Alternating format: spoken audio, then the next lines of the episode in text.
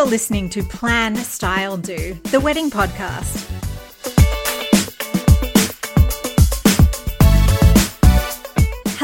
And welcome to episode two of Plan, Style, Do.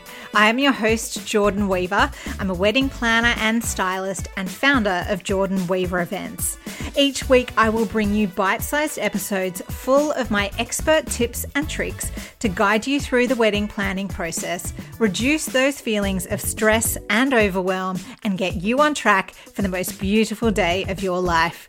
Because I believe planning a wedding should be fun. Radical, right?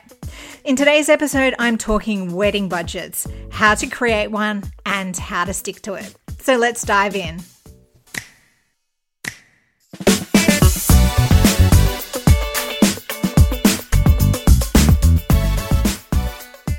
Okay, let's talk wedding budget and why you need to have one. I'm going to start by saying that for the sake of your hip pocket and your sanity, I really do recommend you set a wedding budget.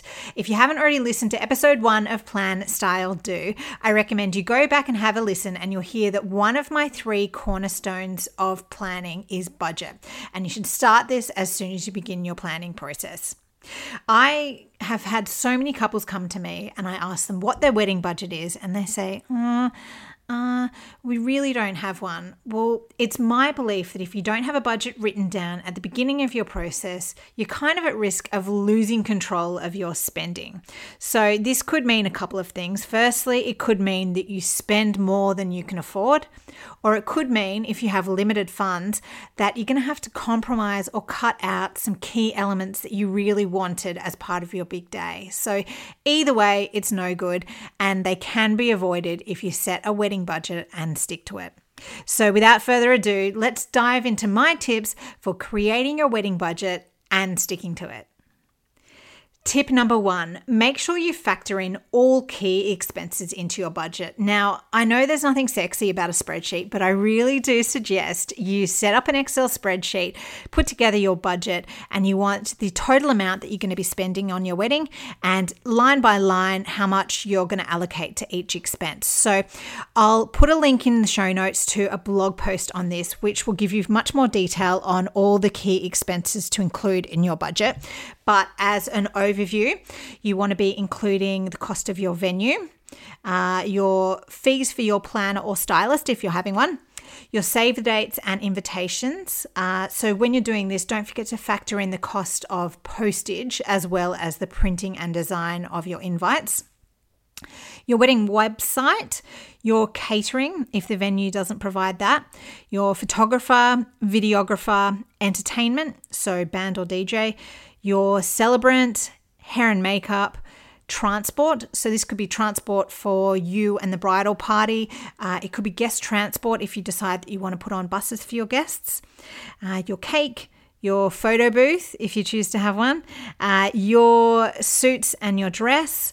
Uh, your outfits for your bridal party, if you choose that you decide to um, that you want to pay for those, uh, your wedding rings, florals, uh, then you've got styling items such as linen, napkins, cutlery, crockery, glassware, table numbers. Um, now, your venue may provide some of these in the cost of um, the venue hire, or you may be looking to source them yourselves. Uh, then you've got place cards and menus, candles, and other styling items, and your wishing well. So, like I said, these are just this is just an overview of the key elements, and I'll have much more detail. So, check out the link in the show notes. Tip number two look at your priorities when you're budgeting. So, no two couples are the same, and no two couples will have the same priorities when they're putting together their wedding budget. So, what I mean by this is put together your top five things that are must have for your wedding. So, for some couples, this could be entertainment, could be their top priority, and they're willing to splash out for an amazing band or the DJ that they want. But something like cake isn't so important to them. Them. So you want to work out what you can splash on and what you can scrimp on. So other couples, it could be they want uh, amazing food and they're willing to um, to spend on the chef that they want, but they don't mind so much about the wedding cars. So see what I mean about putting together that list of priorities, the top five priorities for you, and then that will help when you're putting your budget together and you can work out what you're willing to spend that little bit extra on and what you can cut out if you need to. Tip number three factor some contingency into your budget. So, this is just a backup, um, a just in case, um, in case of those last minute emergencies or those uh, unexpected spends. So, I recommend 5% of your budget for contingency. Chances are you won't need it, but it's nice having it there just in case. On to my fourth tip keep in mind the value of what you're budgeting for, not just the cost itself. So let's take florals, for example. When you are um, spending money on a floral designer, you're getting so much more than just the flowers and the foliage itself. You're getting their years of expertise and training and their skills, their creative eye. You're getting uh, their relationships that they've built up with suppliers and wholesalers. You're getting their knowledge of what's in season and the composition of florals, how to store them, how to care for them um, so that they look brilliant for your day. You're getting uh, their 5 a.m. market trips to uh, pick up the stock. So there's so much more. And I really do encourage you to look at the value behind what you're budgeting for. And that'll help you to keep realistic and, um, and keep a good mindset about what you're spending your money on. And my final tip keep on top of your budget admin. Now, this isn't sexy. There's nothing sexy about a spreadsheet, as I've said, but there are some simple things you can do to make sure that your wedding payments don't get on top of you.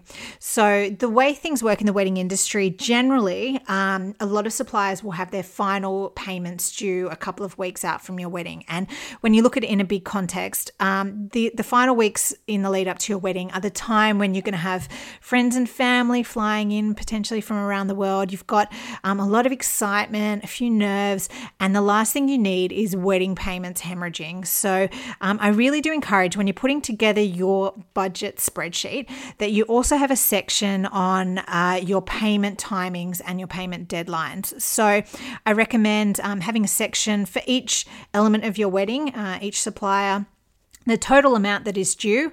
Um, so, with details of your deposit amount and when that's due, your balance amount and when that is due, and also the payment details and method for each supplier. So it means it's in one spot, it's there at a glance, and when it does come time to make the payments, you don't have to go back through email chains and, and search your invoices for payment details. So um, it definitely simplifies the process for you.